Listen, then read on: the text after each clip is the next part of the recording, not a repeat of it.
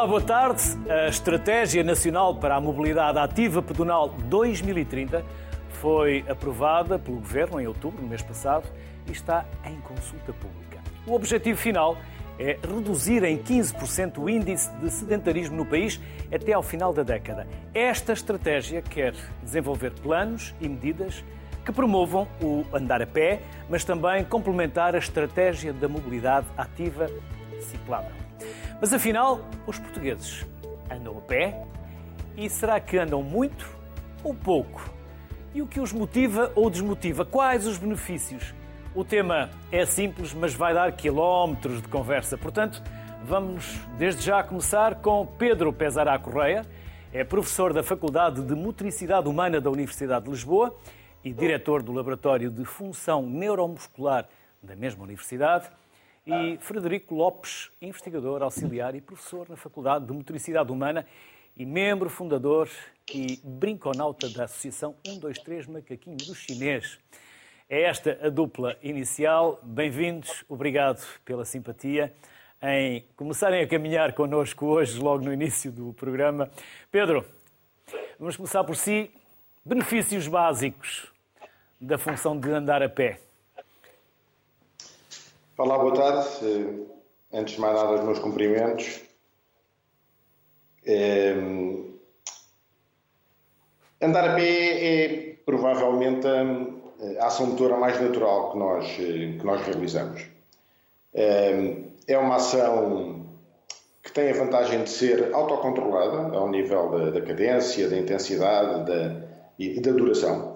Eh, é uma ação que tem, que tem baixo impacto, porque, ao contrário da corrida, por exemplo, há sempre um pé em contacto com o sol e isso elimina a fase aérea e, portanto, reduz, reduz as cargas associadas ou seja, é uma atividade natural e, segura.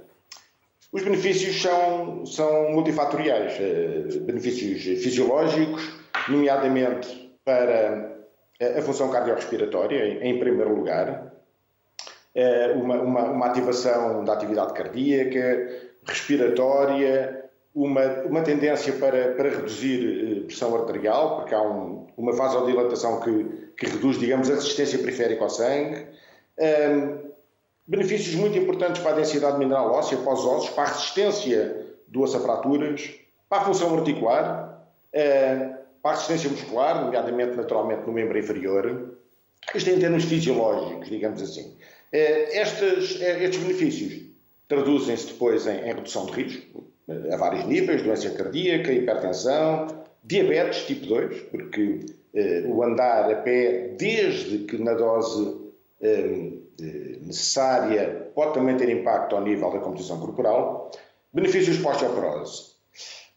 Mas os benefícios de andar a pé não, não são meramente fisiológicos, eh, físicos. Há claramente, e principalmente se andarmos em pé na natureza, espaços verdes, perto da praia, Uh, reduções importantes ao nível do, do stress, que acompanha muita gente hoje em dia no seu dia a dia, principalmente gente que vive, que vive nas cidades, nas grandes cidades. Redução da ansiedade, depressão, concorre pelo nível de, de fadiga e de algum envolvimento muscular que promove para dormir melhor e uh, depois tem benefícios muito importantes, nomeadamente para uh, muitas pessoas que passam pela, pela socialização, porque claramente que estimula, digamos, a interação com outras pessoas, descoberta, que é muito importante, e prazer, que está associado. Portanto, há aqui um, um leque, um leque de, de, de, fatores eh, que justificam claramente que o andar a pé é, é, é importante. No entanto, e para concluir esta eh, minha primeira intervenção, referir que estes benefícios estão naturalmente muito dependentes de quem é que anda a pé. O que é que eu quero dizer com isto? É, para uma pessoa previamente sedentária que não tenha hábitos de mobilidade, o começar vai a andar desatar, a pé vai ter, vai um impacto, andar, pois. vai ter um impacto em termos de benefícios é, que provavelmente uma pessoa com outro nível de atividade não tem. O que é que isto quer dizer? Quer dizer que para uma pessoa que tenha uma vida ativa, o andar a pé mantendo as características benéficas e, e o prazer que dá, deverá dar lugar a outro tipo de desafios que se podem combinar, inclusivamente, também com, com a marcha, com andar a pé. Pedro, já voltamos à conversa. Frederico, quando temos um filho e ele é bebê, estamos ansiosos para que ele comece a andar. Depois, passamos a andar com ele ao colo, no carrinho e no carro. E, e acabamos por eh, também quase não deixar com que eles andem a pé e tenham esta função motora tão básica para o resto da vida. Isso prejudica. Sem dúvida. Boa tarde. Uh, queria agradecer o convite por estar a participar neste programa, enaltecer também a escolha do tema. De facto, e cumprimentar todos os participantes. Um, de facto, ah, nós temos aqui um grave problema do ponto de vista daquilo que são os, os obstáculos e as barreiras para que, de facto, as crianças deste tenra idade, incluindo até mesmo os bebés, a partir do momento que aprendem a andar, uh, poderem se deslocar de forma autónoma, uh, inicialmente, naturalmente, com, com, os seus pais, com as suas famílias. Isso é uma conquista que é feita de forma progressiva, mas depois poderem fruir aquilo que é o espaço público, nomeadamente dos contextos urbanos, mas também isto também se passa em termos dos contextos mais uh, ruralizados. Nós sabemos, pelos estudos que temos realizado uh, naquilo que é esta área da independência de mobilidade da criança, portanto, a autonomia que a criança vai ganhando progressivamente em função daquilo que é a exploração do ambiente, de acordo com aquilo que é o seu ritmo, de acordo com aquilo que são as suas intenções, as suas vontades e que lhe permite progressivamente ir aprendendo a ter mais liberdade de ação, a descobrir, nomeadamente aquilo que são as suas geografias uh, culturais, sociais, mesmo e os territórios mais próximos e mais distantes que fazem parte daquilo que são a sua vida no seu cotidiano, nos seus bairros, e depois com isso ir criando também uma representação mais consistente cada vez mais ampla daquilo que é, no fundo, o lugar onde vive um, naturalmente que esta liberdade de ação, sendo progressiva, só poderá ser melhorada se efetivamente tivermos condições do ponto de vista daquilo que é o acesso ao espaço público que assim o permitam. Os estudos que nós temos realizados indicam uh, que, de facto, Portugal ocupa um conjunto alargado de 16 países. Esse foi, assim, o grande estudo em que nós participámos e um estudo internacional um, que nos diz que Portugal estava em 14º lugar, isto é um estudo com 16 países, uh, no ranking de independência e mobilidade das crianças e jovens, sendo os lugares cimeiros, não é surpresa o que eu vou dizer agora, sendo ocupados pela Finlândia, a Alemanha, a Noruega, a Suécia, o Japão e a Dinamarca. De facto, também percebemos, e percebemos naquilo que foi feito cá, que os principais obstáculos identificados por aquilo que são os principais cuidadores das crianças um, nas primeiras idades uh, e que são identificados como obstáculos para a sua livre circulação no espaço público, desta forma que eu descrevi anteriormente, prendem-se essencialmente com duas, há dois grandes grupos. É, o primeiro tem a ver com o trânsito automóvel um, e o segundo tem a ver com esta ideia, no ponto de vista fabricada, daquilo que é o medo dos uh, estranhos. E, portanto, nessa medida, uh, isso obriga-nos a pensar que tipo de envolvimento urbano é que nós temos poderá ser mais facilitador ou mais inibidor daquilo que é esta conquista progressiva. E o que nós sabemos nas principais cidades e territórios aquilo, mais urbanos é que, de facto, esta mudança tão que é para termos cidades mais andáveis e mais cicláveis, é? mais, mais amigas daquilo que são uh, os modos de deslocação ativos e com isso uh, os modos suaves serão mais amigas daquilo que são das crianças e dos jovens e da sua necessidade de bem-estar uh, e de saúde e de desenvolvimento, um, nós sabemos que de facto esta mudança está a ser iniciada, mas temos um longo caminho ainda para para, para, para caminhar. Para, caminhar, caminhar. E, de facto, e de facto temos obstáculos concretos que deveriam ser, do meu ponto de vista, pensados E este plano que o Governo propõe é... Já, já vamos ao, ao plano, Pedro. Pode ser? Já, Pedro, okay, uh. Frederico, já vamos ao, ao plano. Deixe-me só voltar aqui ao Pedro Pesar à Correia. Pedro, nós vamos uh, encontrando muitas vantagens uh, em andar a pé. algumas que são mais, digamos assim, mais próximas daquilo que é um entendimento básico. Por exemplo, é bem, é, faz bem andar depois de uma refeição? Quanto tempo é que nós devemos andar para começarmos a queimar calorias, especialmente aquelas que estão aqui no abdômen, onde o homem uh, acumula mais e depois tem aqueles efeitos nocivos para a nossa parte cardíaca? Dê-nos alguns dados que, e algumas sugestões que entenda que são úteis para o conhecimento geral, para esta necessidade que nós temos de andar a pé mais vezes? Uh, pois é, as suas questões, que naturalmente têm toda a pertinência do ponto de vista de quem está interessado em recolher mais informação sobre esta ferramenta, no fundo, que é, que é o andar a pé.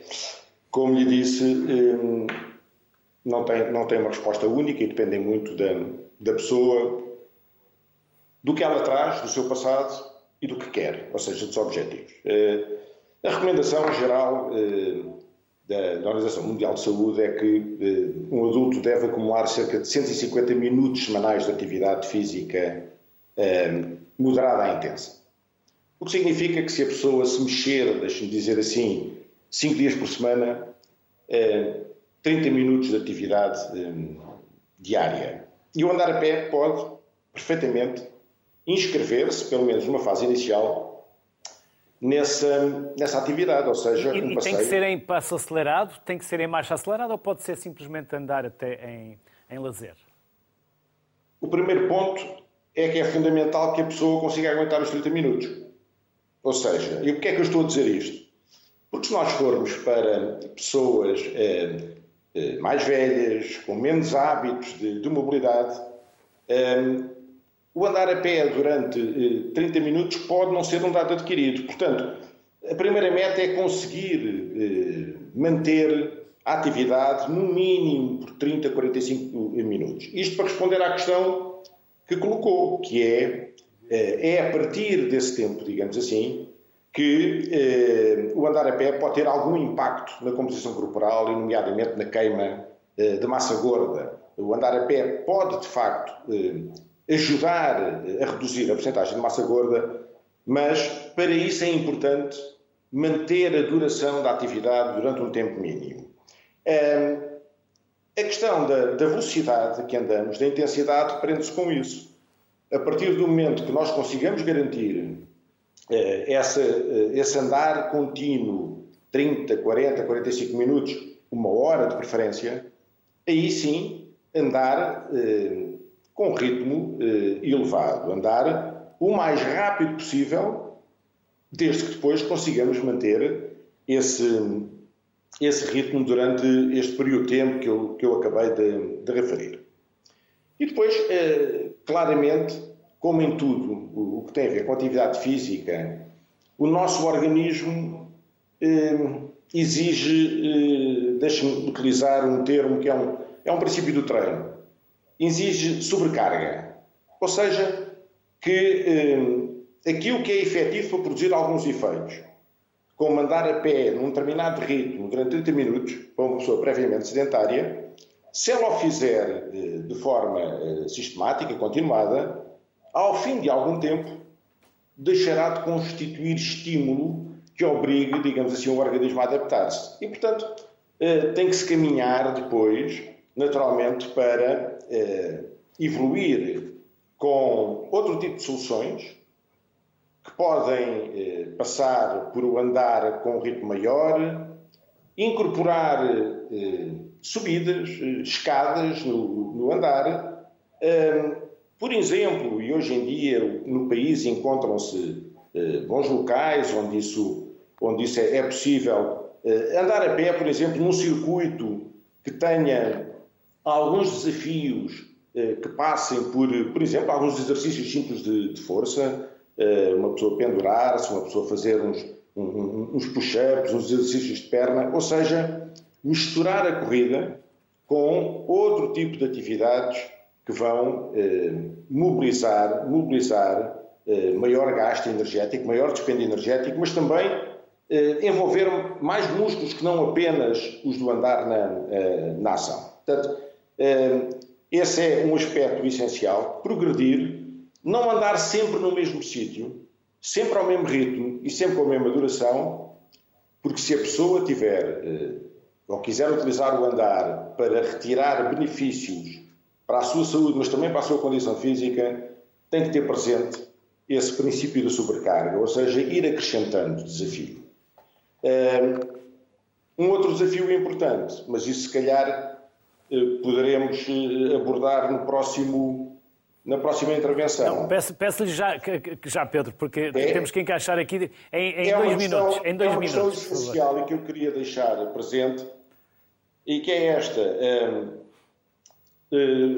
Nós vivemos num mundo dinâmico, num mundo muito variável, imprevisível e, nomeadamente em pessoas eh, mais sedentárias ou mais idosas, é fundamental desenvolver capacidade adaptativa para fazer resposta a essa, a essa mudança permanente.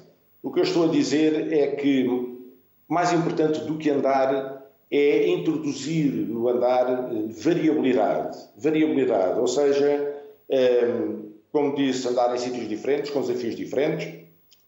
É preferível andar desse ponto de vista na natureza do por exemplo, uma passadeira, num ritmo eh, definido. E hoje em dia, e nós temos, temos um projeto em que estamos a apostar nisso, há inclusivamente possibilidade numa passadeira com, com um monitor de incluir pistas visuais que obriguem a pessoa a mudar permanentemente o seu ritmo de corrida, adaptando-se a uma variabilidade, mas que é uma variabilidade estudada, é uma variabilidade saudável, eh, variabilidade fractal, que leva a pessoa para as flutuações, que são as flutuações que ocorrem na marcha de uma pessoa adulta eh, saudável. Portanto, deixar aqui este, este tópico, porque penso que é um tópico eh, importante para a tal evolução que se quer para uma pessoa que anda, consegue sair da sua cadeira de conforto, começa a andar, anda uma semana, duas semanas, mas depois há outro tipo de desafios que deve colocar a si próprio e não ficar satisfeito, digamos assim, por fazer o seu passeio sempre no mesmo sítio, com a mesma distância, eh, ao mesmo tempo e com o mesmo ritmo. Sem dúvida, Pedro. Frederico, há pouco ia falar na Estratégia Nacional para a Mobilidade Pedonal Ativa. Uh, por acaso, ia, ia, mas era para, no fundo, dar continuidade à, à, à partilha que estava a fazer, no sentido de uh, esta estratégia, em termos daquilo que são as ações concretas, deveria, do meu ponto de vista, e daquilo que, é, que são as melhores práticas e que, inclusive, até já estão a ser realizadas um pouco uh, por, pelo resto das cidades europeias, nomeadamente Paris e, uh, por exemplo, Barcelona e outras, e outras cidades como tal, há um, aqui um, uma área fundamental em termos de deslocação ativa um, para as crianças e para os jovens que tem a ver com o trajeto que é feito entre a casa e a escola. E, portanto, as áreas circundantes àquilo que são a casa, o seu bairro, e as áreas circundantes àquilo que são as escolas. Uh, o que nós uh, experienciamos aqui em, em, Portugal de uma maneira massiva e os dados, os nossos estudos assim, indicam, juntamente com outros que têm sido feitos, é que a esmagadora maioria das crianças de primeiro ciclo até ao primeiro ciclo são uh, transportadas para a escola uh, em uh, transporte privado, motorizado e, portanto, há uma porcentagem muito, muito baixa de crianças que faz essa deslocação ativa a pé ou de bicicleta. Um, e isso, naturalmente, é uma parte muito importante daquilo que é o cotidiano uh, da criança no seu, na sua ida para a escola, como, por exemplo, no seu re regresso. Nessa medida, deveria haver uma atitude mais assertiva por parte daquilo que são os municípios, que são, em primeira instância, quem depois pode, eventualmente, atuar mais próximo das comunidades locais, no sentido de criar medidas para que, eh, diminuir a circulação de automóveis junto àquilo que são as áreas uh, escolares, como está a ser feito. Se... E hoje em dia nós já sabemos que isso traz benefícios do ponto de vista daquilo que é, porque estamos aqui a criar um período onde e a encorajar que mais pais uh, inicialmente acompanhem as suas crianças para a escola a pé ou de bicicleta, uh, mas isso depois tem um outro ganho, e esse ganho nós temos, e tem a ver com um dos objetivos de desenvolvimento sustentável, que é, nomeadamente, reduzir a poluição do automóvel, sabendo que nós com o automóvel, a poluição causada pelo automóvel uh, está responsável por 40% daquilo que são as emissões e, portanto, estamos a falar aqui de uma questão de saúde pública. Mais ainda, depois, associada a esta proximidade da escola, o facto de limitarmos aquilo que é a circulação automóvel, estamos também a fazer algo que é muito importante e que também tem que ser visto com, em paralelo, ao mesmo tempo, com o andar, quando estamos a pensar em crianças e jovens, que é, efetivamente, aquilo que, que tem a ver com o brincar e com o lazer. Como há bocado uh, o meu colega, o professor Pedro Pesará, falou, uh, as, as pessoas, quando se fazem atividade física, quando se deslocam, há uma dimensão essencial que é a dimensão do prazer. E no caso das crianças e dos jovens, mas no fundo que isto vai até desde o início da nossa vida até ao final, essa dimensão do prazer tem muito a ver com o lúdico, com o, com, o lazer, com a recreação. Portanto, as zonas próximas das escolas deveriam ser zonas protegidas para que o andar de forma ativa e o brincar com aquilo que é o corpo ativo é? pudesse ser pudessem ser um dos seus palcos principais, porque efetivamente as crianças passam uma, uma catrefada de horas uh, nas escolas, é? Fala-se assim, cerca de, num dia, num, numa semana, cerca de 50 horas com atividades escolares e paraescolares, e têm muito daquilo que é do seu tempo, muito pouco autodirigido e auto-organizado por elas. E isso tem muito que ver com o andar e com o brincar. E, portanto, estas, eh, este plano, que é um plano, sem sombra de dúvida, eh, eh, no fundo, um plano que tem, que tem uma meta que seria muito louvável de ser atingida, há, há, tem que ser depois garantido com ações a nível local que. Para que não fique apenas no papel. No, no, no cotidiano, realmente articular aqui um conjunto de esforços para que as comunidades também se sintam, desde os mais novos até aos mais velhos, em segurança para poderem ocupar e fruir aquilo que é uh, o espaço público. E, Sem dúvida, para que tenham também medida, essas condições uh, para, para o fazer e para o praticar em segurança. Frederico Lopes, Pedro Sim. Pesará Correia, aos dois, muito obrigado pelos contributos que nos deixaram e pela simpatia que tiveram também em aceitar o nosso convite. Saúde. Muito obrigado. Obrigado. Obrigado. Seguimos a conversa agora com Ana Correia de Oliveira. É médica especialista em Medicina Geral e Familiar, coordenadora da Unidade de Saúde Familiar de Sedufeita e Aya Faria, fisiologista do exercício e personal trainer. E também Manuel Azevedo Portela, presidente da Associação Portuguesa de Podologia. Aos três, bem-vindos, para já ainda dois, daqui a pouco os três. Bem-vindos. Ana, Vou começar por si. Olá, e olá, muito boa vamos tarde. Vamos começar Luís. pelas sapatilhas, até porque estamos a falar com a Ana, que é do Porto. E aí diz sapatilhas e não ténis. Exatamente, sapatilhas. É Ana e sou eu também, mas pronto. ténis, sapatilhas. Eu Vamos começar pelas sapatilhas ou pelos ténis, como quiser. Foi só uma pequena brincadeira. Vamos sim, senhor. Eu gostei quando, quando disse saúde aos outros convidados anteriores, principalmente o que interessa aqui também é a saúde. Uh, em termos de, de, de, saúde, de andar a pé, obviamente as sapatilhas ou os ténis devem ser adequados, nomeadamente devem ser confortáveis também, devem ter uma boa base plantar, uma boa base de palmilha e devem ser relativamente largos para que o pé se sinta confortável. Portanto, é essencial a aposta numas boas sapatilhas, escusam até de ser muito caras, têm que ser de boa qualidade. Ana, e andar a pé? Até de preferência se puder ser sem sapatilhas ou sem ténis. Devemos andar a pé descalços? Depende, depende do nosso objetivo. Nós, e também depende do piso, devemos... não é? Claro que sim, claro que sim. Se for Até no Alcatrão aqui... ou, ou num passeio, talvez não seja muito bom, mas se for numa relva, na praia. Na praia, eh, a praia é um ótimo piso para nós caminharmos. Aliás, nós dizemos às nossas crianças para moldar o pé que devem caminhar na praia, obviamente descalços, que vai ajudar também não só a parte da, da moldagem do pé, mas também a circulação. Eh, para as pessoas que têm deficiência venosa crónica, nomeadamente as chamadas varizes, a praia também é excelente. Porquê? Porque nós estamos a caminhar uh, num sítio normalmente perto do mar, emolhado, uh, que a água está fria, portanto ajuda na, na vasoconstrição e vai ajudar também as nossas veias. Portanto, vai ajudar na, no combate das varizes. Claro que se tivermos, obviamente, uma passadeira na rua, aí com umas boas sapatilhas, claro. Mas também devemos ter cuidado quando andamos ou hum, caminhamos simplesmente na praia. Até porque podemos ter lesões. A areia pode podemos ter lesões, lesões. sempre. Podemos, é por isso que. Pode haver um eh, buraco, pode haver uma, uma cavidade escondida pela água.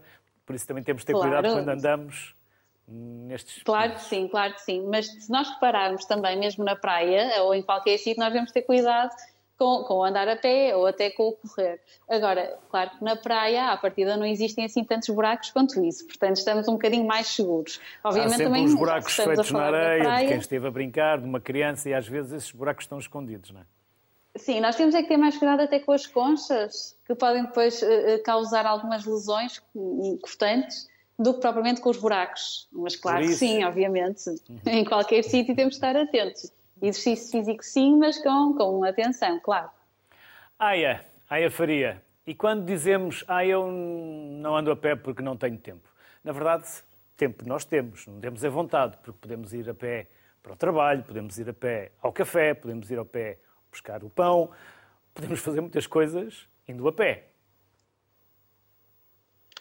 É verdade, é, um, é aquilo que a gente tenta promover agora, são mesmo estratégias que a pessoa pode incorporar no seu dia a dia para andar mais. Que o primeiro ponto que eu queria aqui falar é a nossa roupa. Se eu estou vestida de uma maneira que não me permite andar nem 200 metros, claro que não vou fazer isso. Se eu ando de saltos altos, se eu ando de fato, eh, não vou, não vou caminhar, não vou fazer nenhum movimento. Por isso a escolha da roupa é essencial sempre que usa algo no seu dia a dia, pergunta: consigo levantar os braços? Consigo agachar? Consigo andar confortavelmente um quilómetro com esta roupa? Isso vai definir e muito a, a escolha que vou fazer. Será a escolha ativa ou não será? E depois há várias estratégias sim, que, que a gente pode utilizar, por exemplo, o andar com, com propósito. Uh, por exemplo, compara a proposta de uh, vamos andar ver o mar ou vamos passear no zoológico. Como vamos andar porque temos que fazer exercício. A distância pode ser igual, mas o impacto na pessoa é muito diferente. Uh, outra estratégia seria, como o Luís disse, uh, escolher uma ou duas tarefas que a pessoa faz uh, normalmente consegue fazer a pé, mas por algum motivo não vai, e começar a fazer, como ir ao supermercado, levar os filhos à escola, ir a um café ou para o trabalho. Uh, basta mudanças pequenas, não precisa ser drástica, mas o impacto é brutal. Cada, cada passo conta e é super importante conseguir fazer isso. A terceira estratégia que eu ia propor é substituir um hábito sedentário, como por exemplo um, se gosta de ler e lê muito, que tal, em vez de ficar sentado a ler o livro, eu ponho os fones e vou ouvir o livro e vou caminhar. Ou então, se, se encontro com um amigo num café e costumamos fazer isso, por que, que não pedimos um café para levar e vamos dar uma caminhada no parque, em vez de ficarmos sentados? Uh, a estratégia provavelmente mais conhecida é deixar o carro mais longe do destino final Toda a gente conhece, mas pouca gente faz, infelizmente. Já voltamos à conversa AIA. Manuel, bem-vindo. Viva, boa tarde. Boa tarde.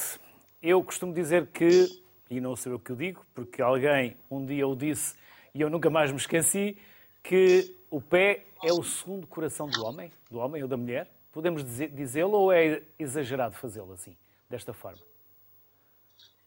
Quando nós pensamos na função do nosso coração, que é bombear o sangue para todo o nosso organismo, podemos dizer que o pé é sem dúvida um segundo coração.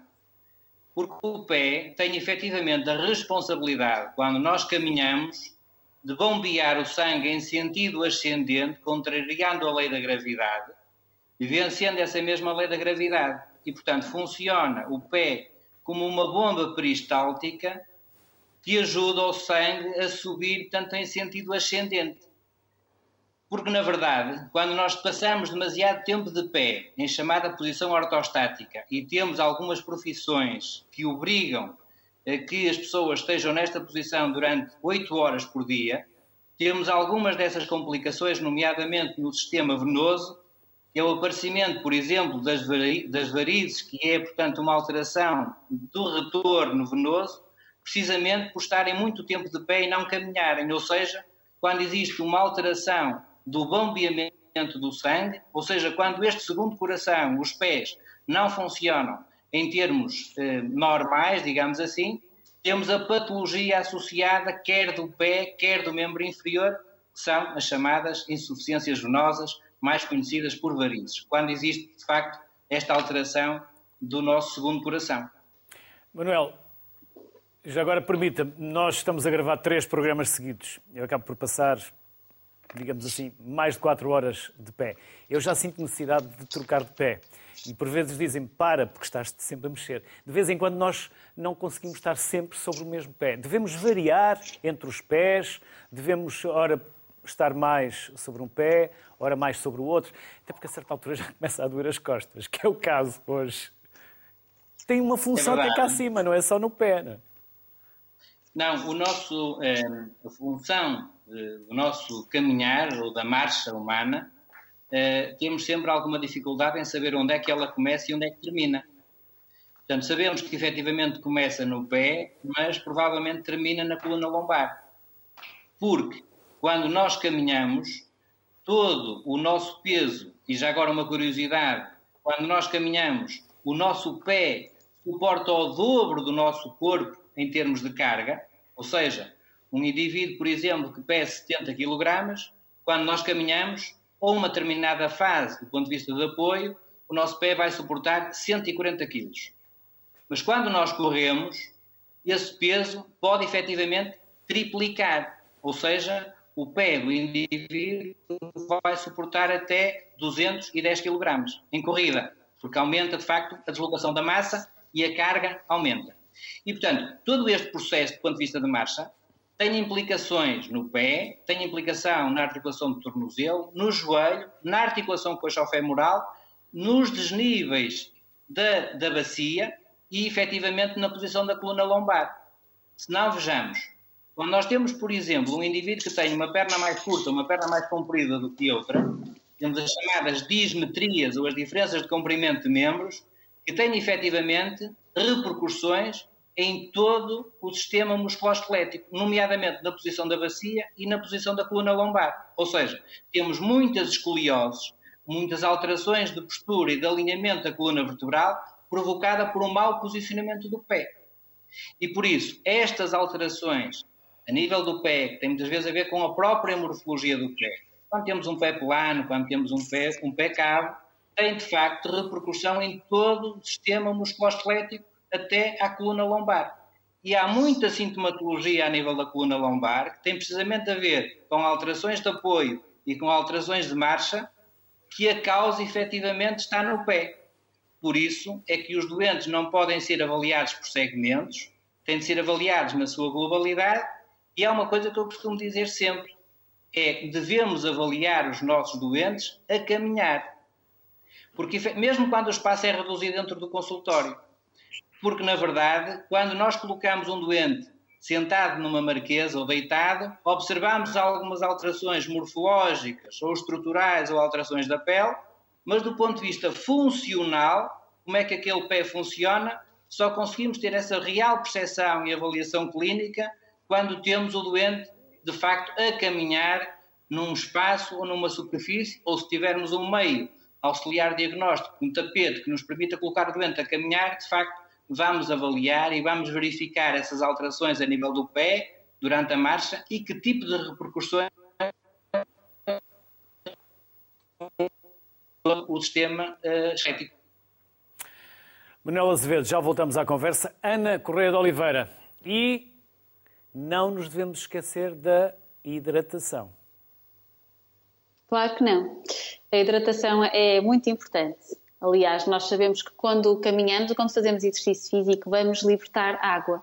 Libertar água no espaço gasoso, na respiração, por exemplo, eh, onde principalmente nós vemos isso quando o tempo está frio, conseguimos ver o fumo, assim, um vapor a sair, que isso aí é tudo água em estado, em estado gasoso. Também perdemos água na sudorese, ou seja, quando suamos ao fazer exercício físico, estamos a perder líquidos, além de sais minerais, e, portanto, temos que repor esses líquidos. Portanto, é essencial bebermos, o ideal é mesmo beber água, a melhor bebida a acompanhar. Claro, estamos aqui a falar de andar a pé eh, até um determinado ponto, não é? A nível de exercício, se for muito intenso, depois tem que ser outro tipo de bebidas, por exemplo, energéticas ou isotónicas.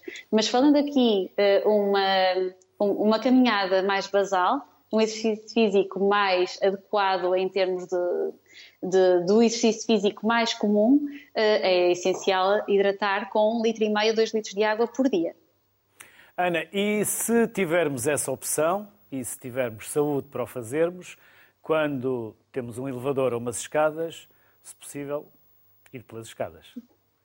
Sempre, se possível, sempre. Até porque o caminhar a pé, portanto, o andar a pé, nós sabemos que faz bem não só em termos de toda a estrutura do pé, como já foi falada, não só também em termos de coluna vertebral também, mas faz bem em termos cardiovasculares, nomeadamente quem tem colesterol aumentado, que vai ajudar também no combate ao colesterol, a hipertensão arterial diminui o risco de o risco cardiovascular global, portanto são só vantagens a nível também do açúcar no sangue, ajuda a controlar o açúcar.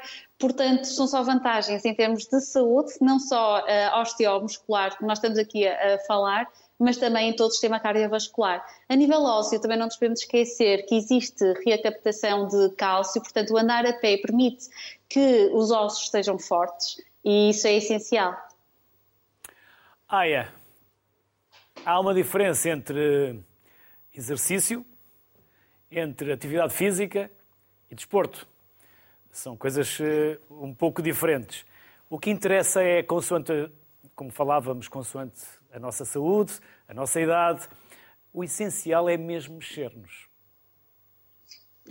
Sair do sofá, é... sair de casa e mexer-nos. Ou se não pudermos, então fazê-lo em casa.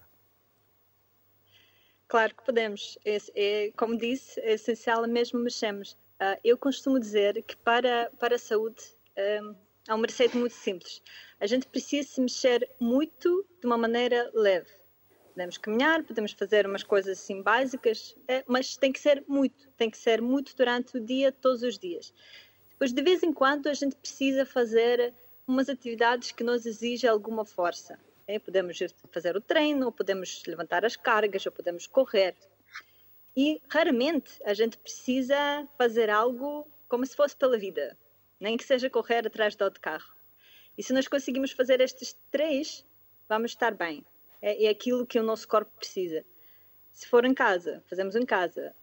Outdoor é uma ótima opção para fazer em Lisboa. Temos tantos parques bonitos.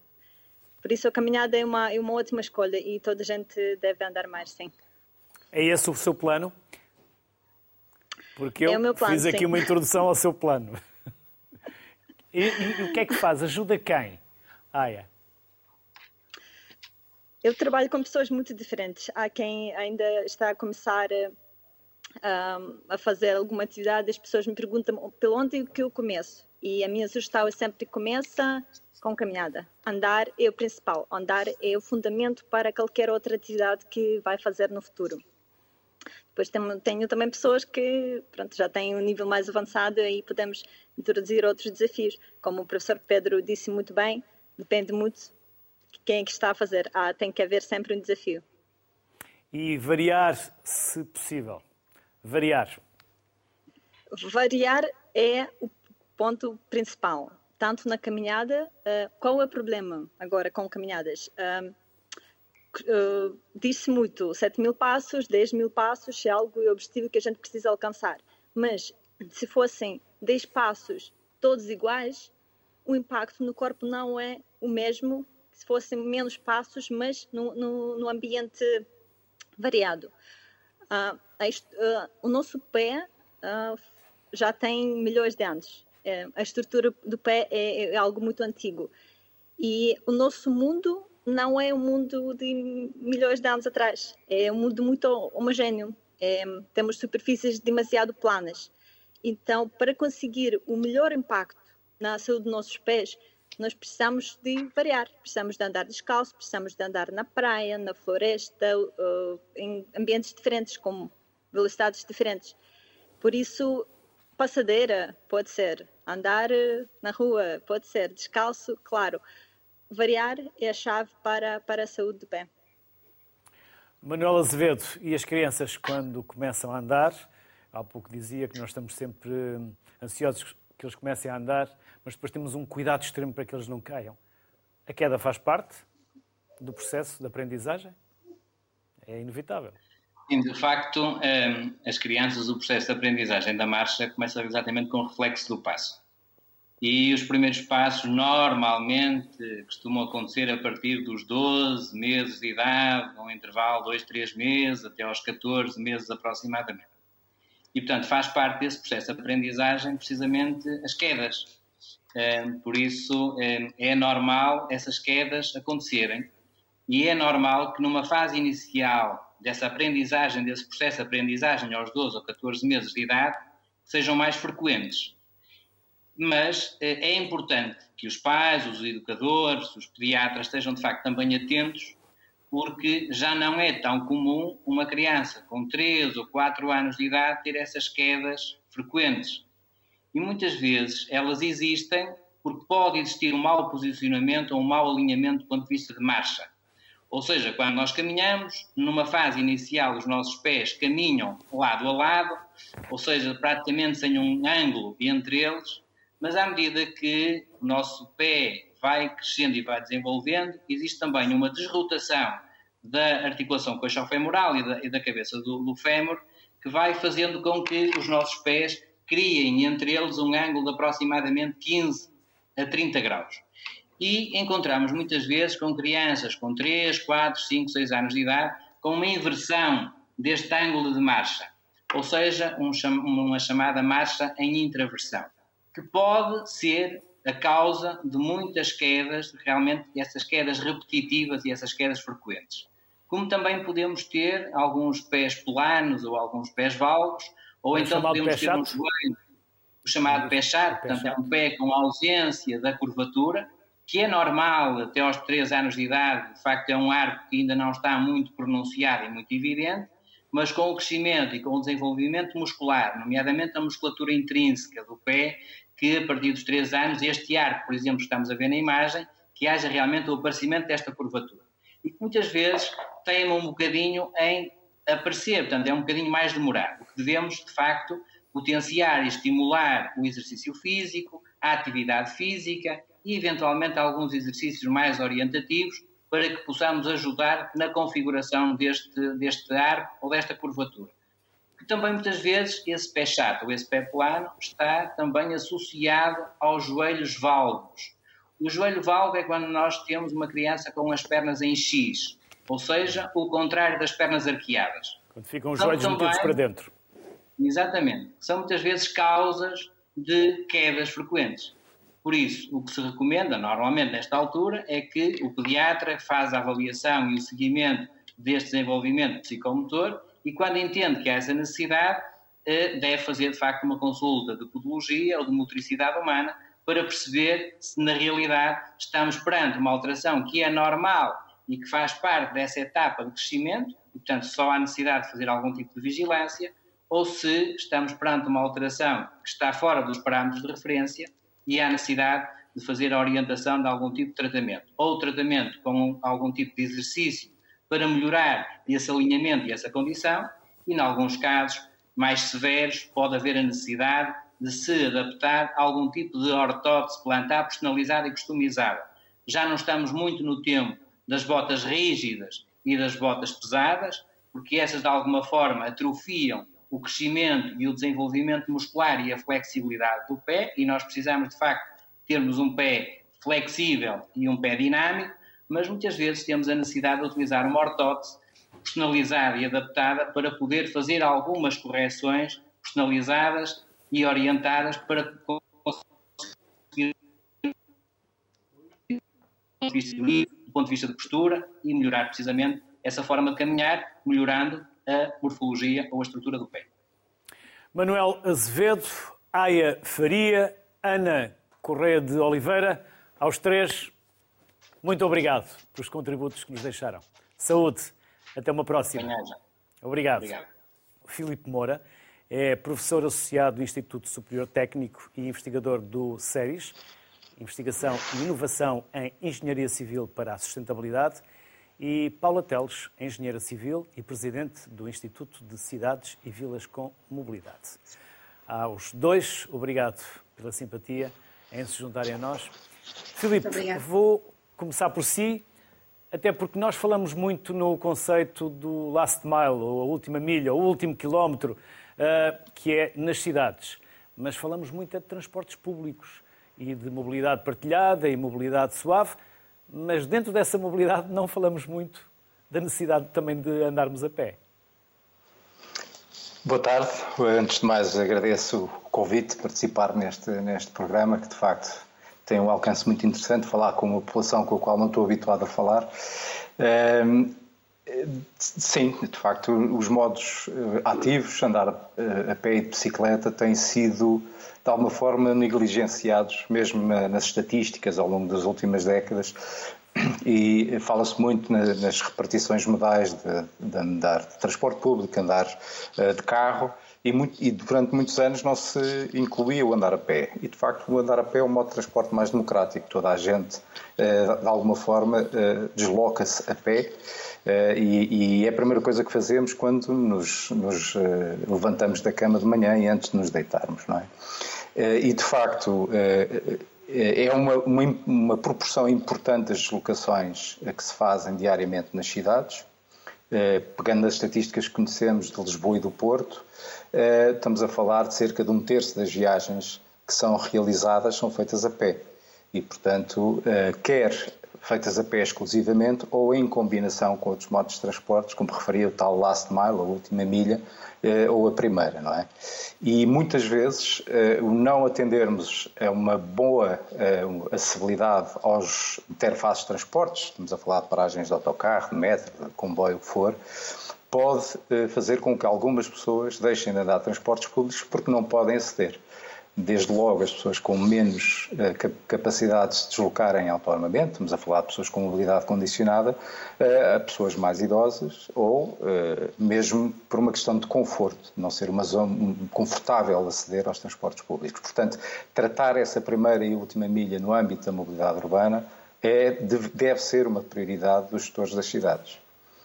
Paula, e depois quando quisermos andar a pé nas cidades, andamos a tropeçar nos trotinetes e numa série de tro... veículos que são deixados no meio de passeio.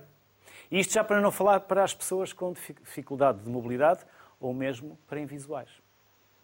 É mesmo isso, exatamente. Nós temos um problema em Portugal muito grande. Uh, para além de termos cerca de um milhão de pessoas com deficiência e com incapacidade, já temos mais de um terço da população com mais de 65 anos em 2050 dizem que podemos ter mais de 40% da população com mais de 65 anos, portanto vejam o que é que isto quer dizer, quer dizer que nós temos que ter aqui um trabalho adicional. As trotinetes, do ponto de vista eh, da mobilidade urbana sustentável e as micromobilidades são todas bem-vindas, eh, como são as bicicletas, naturalmente eu própria passo horas do meu dia a desenhar ciclovias. A questão é que eh, nós temos que ter espaços para para todos esses diferentes modos de mobilidade. E o, efetivamente o passeio é infraestrutura para o peão ou para um peão com menos de 10 anos que ainda, é, que ainda pode andar de bicicleta. Não é para a trotinete, nem, portanto, para a bicicleta. Acresce a este problema a questão realmente das barreiras urbanísticas e arquitetónicas. Somos um país que este ano comemora os 25 anos da primeira lei das acessibilidades, que é a lei que existe no nosso país para uh, quem projeta e desenha as cidades, gostemos nós ou não da lei, a lei não é uma orientação, é algo que tem que se cumprir, e a verdade é que nós todos os dias continuamos a ver passeios que não têm de forma livre, sem obstáculos, um metro e meio, continuamos a ver calçadas com buracos, calçadas escorregadias, a, a calçada portuguesa, que todos nós que somos projetistas gostamos e sentimos que é património, mas que sabemos que ela não é amigável, ela não é inclusiva, uh, continuamos a ver sinais no meio dos passeios, continuamos a ver uh, caldeiras de árvores com buracos muito grandes e, portanto, uh, é isso que não pode ser, que não pode continuar a, a, a acontecer. Com uma agravante ainda maior é que também um, o próprio decreto-lei, nos últimos anos, teve algumas exceções, nós sabemos devido à necessidade normalmente que está sempre atrás de uma correria desenfreada pela construção uh, e por, pela questão do, uh, do, turismo e para podermos fazer rapidamente mais obras e aumentar os apartamentos e adaptá-los dessa maneira, que não ficaram adaptados. E, portanto, temos aqui problemas muito grandes uh, que estão ligados não só ao espaço público, como também ao próprio do edifício, mas que têm a ver com caminhar. Há bocadinho o Filipe uh, dizia muito bem, uh, sobre o caminhar, que é, uma, é, uma, é, um sonho, é uma necessidade nossa básica. Eu diria uh, que qualquer criança, o primeiro desejo que tem é caminhar. E o idoso, o último desejo que tem de não perder é a caminhabilidade.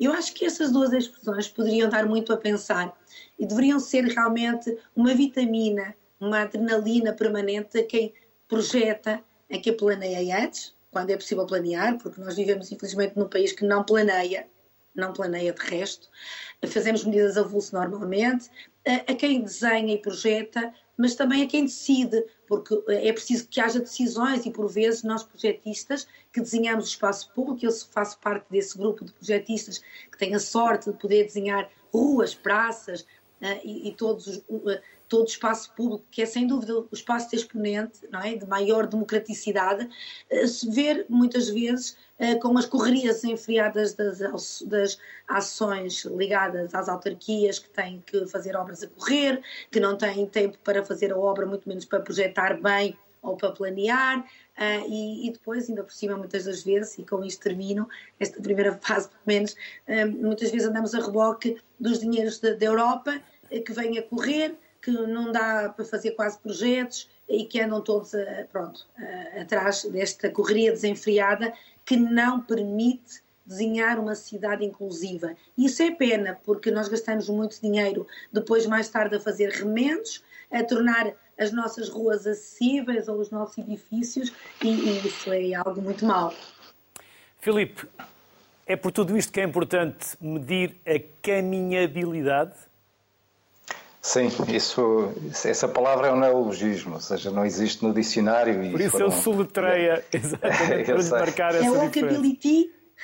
É, é, a habilidade de caminhar, não é? Vem do, da tradução do inglês. Aliás, os primeiros a usar a expressão foram os brasileiros no seu português, não é? E, mas isto para dizer que a caminhabilidade pode ser definida de uma forma muito simples. É o quão atrativo o, o ambiente onde se anda é para caminhar. E isso incorpora várias, várias dimensões. Nós, nós lá no, Instituto Superior Técnico desenvolvemos uma ferramenta, tal como muitas outras pessoas o fizeram uh, noutras partes uh, do mundo, mas nós fizemos uma com algumas características que não vale a pena perder tempo com isso agora, mas que procura satisfazer assim um conjunto de dimensões importantes ao contrário daquilo que se mede quando se está a andar de carro, por exemplo, ou dimensionar vias para, para modos motorizados. Quando se faz vias para motos motorizados, preocupa, preocupa-nos sobretudo a questão de, do tempo de viagem e a segurança em que, se, em, que se, em que se faz. Quando se anda a pé, há outras dimensões que importam. Uh, importa para já aquilo que na rede rodoviária normalmente não é uma preocupação, que é a questão da conectividade, ou seja, eu não ter interrupções no, nos percursos pedonais que posso usar. A segunda coisa é que a rede pedonal seja conveniente, ou seja, que ela me sirva para alguma coisa, que para além de estar ligada, que esteja ligada uh, às atividades que eu preciso desenvolver, sobretudo no meu dia a dia. E esta questão da conveniência e da conectividade não é igual para todos, ou seja, as pessoas com mobilidade condicionada uh, vão ter normalmente mais barreiras, como dizia a Paula, vão ter mais barreiras, muitas barreiras, que pessoas, adultos, que têm toda a possibilidade e todas as, as, capacidades de andar a pé, com mais, uh, uh, digamos, competências nesse sentido, uh, vão, vão, vão poder, vão, não vão enfrentar o mesmo tipo de barreiras. Depois temos uma terceira dimensão importante, que é a questão da convivialidade, ou seja, é importante prever e planear cidades em que o andar a pé seja convivial, porque eh, aliás, a reportagem, a peça que vocês acabaram de mostrar, eh, é uma excelente iniciativa, que é a procura do convívio. Então é, é construir uma infraestrutura que promova o, eh, a interação entre as pessoas. Nas atividades várias, quer se conheçam, quer não se conheçam. Eu não preciso se sentir convivial, convivial, num ambiente convivial, não tenho que conhecer as pessoas, mas sei que há pessoas lá. Depois, outra dimensão que é importante é a questão do conforto. Uh, e aí há várias uh, percepções de conforto. É conforto porque me é agradável andar, isso tem a ver com o entorno urbano, uh, tem a ver com a questão da segurança face à queda, a importância dos pavimentos estarem bem conce conce concebidos. Temos também a questão de segurança face, digamos, não estar em locais que me sinta inseguro, possa ser atacado ou, ou não seja, não seja um, tão aprazível andar. Depois, por fim, há duas dimensões ainda que, que, vale a pena, que é a questão da legibilidade do espaço, o que é que isto quer dizer?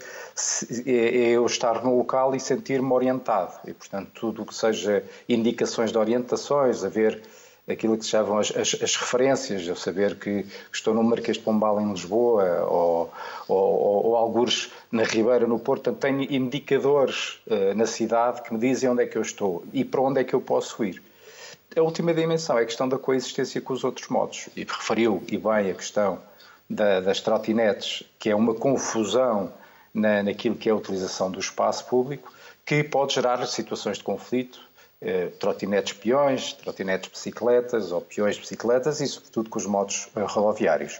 E, portanto, o que nós fazemos com estas ferramentas de medição da caminhabilidade é tentar integrar isto tudo numa medida de 0 a 100 se é muito ou, ou pouco uh, atrativo andar a pé. Paula, há financiamentos europeus para andar a pé? Eh, pois, infelizmente não há. Entre aspas. Eh, não há. Infelizmente não há, esse aqui é um problema, porque quando nós estamos a sofrer um problema muito grande de, de ou a sair de uma pandemia que tem a ver com problemas de aquecimento global, das alterações climáticas, que vem também a demonstrar tudo isso, eh, quem planeia as cidades em matéria de mobilidade, e eu faço, desse, faço esse trabalho com os municípios portugueses, eh, nós estamos eh, permanentemente a entender, a perceber, que temos que inverter a atitude e a cultura de mobilidade, ou seja, nós temos que inverter a pirâmide da mobilidade. Menos carros, mais transportes públicos, mais modos suaves e, portanto, mais andar a pé. Esta, esta mudança desta pirâmide, eu posso dar, eu dou sempre um exemplo, há 30 anos, quando acabei o meu curso de Engenharia de Tráfego, era justamente dimensionar cidades para andar o automóvel. Daí ser uma, uma engenheira que passou o início de vida a desenhar a infraestrutura para andar os carros.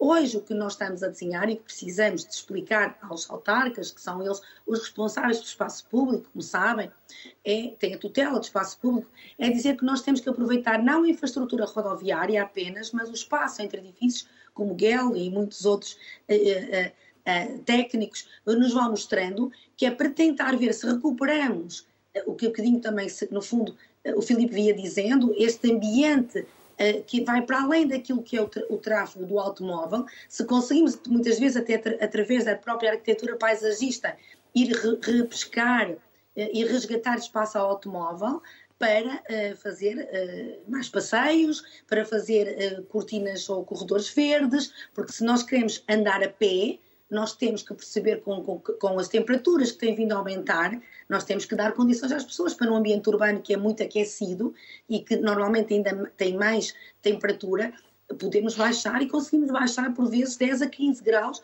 se nós conseguirmos colocar os peões a caminhar por baixo, imagino, da árvore, ou num entorno de um habitat, desse ambiente confortável, não é? Que não é só o chão, mas que tem essa complexidade que há bocadinho foi referida pelo colega e que isso é possível. Ora, muito bem, para que isso possa acontecer, o que é que nós precisamos? Precisamos de pensar em no chão. O chão que é a infraestrutura urbana onde em Portugal e nas duas grandes áreas metropolitanas temos o segundo modo maior de mobilidade que é andar a pé É impressionante como é que se, se o primeiro modo principal de, de, mobilidade é o carro, mas o segundo é o andar a pé, tanto na grande, no Grande Porto como na Grande Lisboa, como é que não há investimentos próprios para investir no segundo, na segunda infraestrutura maior que é andar a pé? Há eh, recentemente, tem havido recentemente financiamentos europeus para investir no transporte público. Claro que eu partilho dessa ideia e concordo.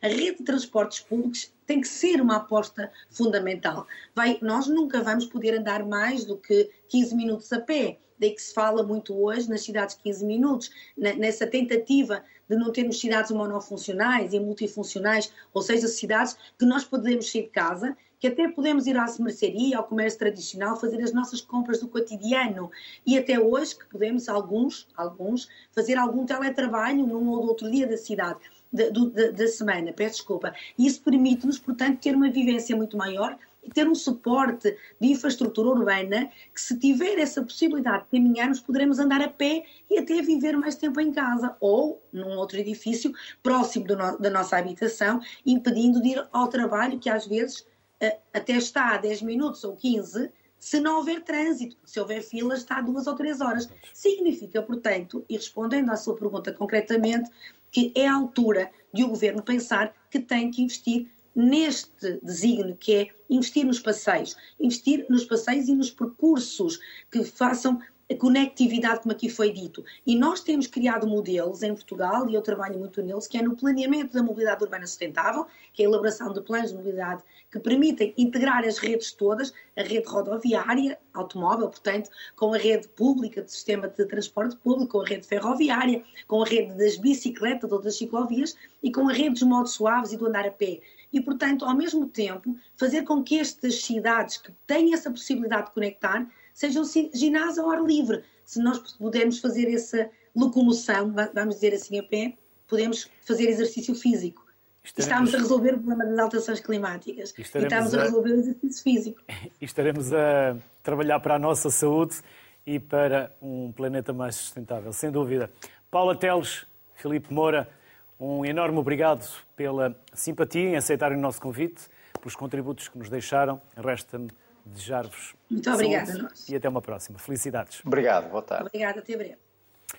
É inato e damos-lhe cada vez menos uso. Recordo, andar a pé é essencial. Por isso, toca a mexer. Eu, por mim, já vou. Boa tarde. Saúde.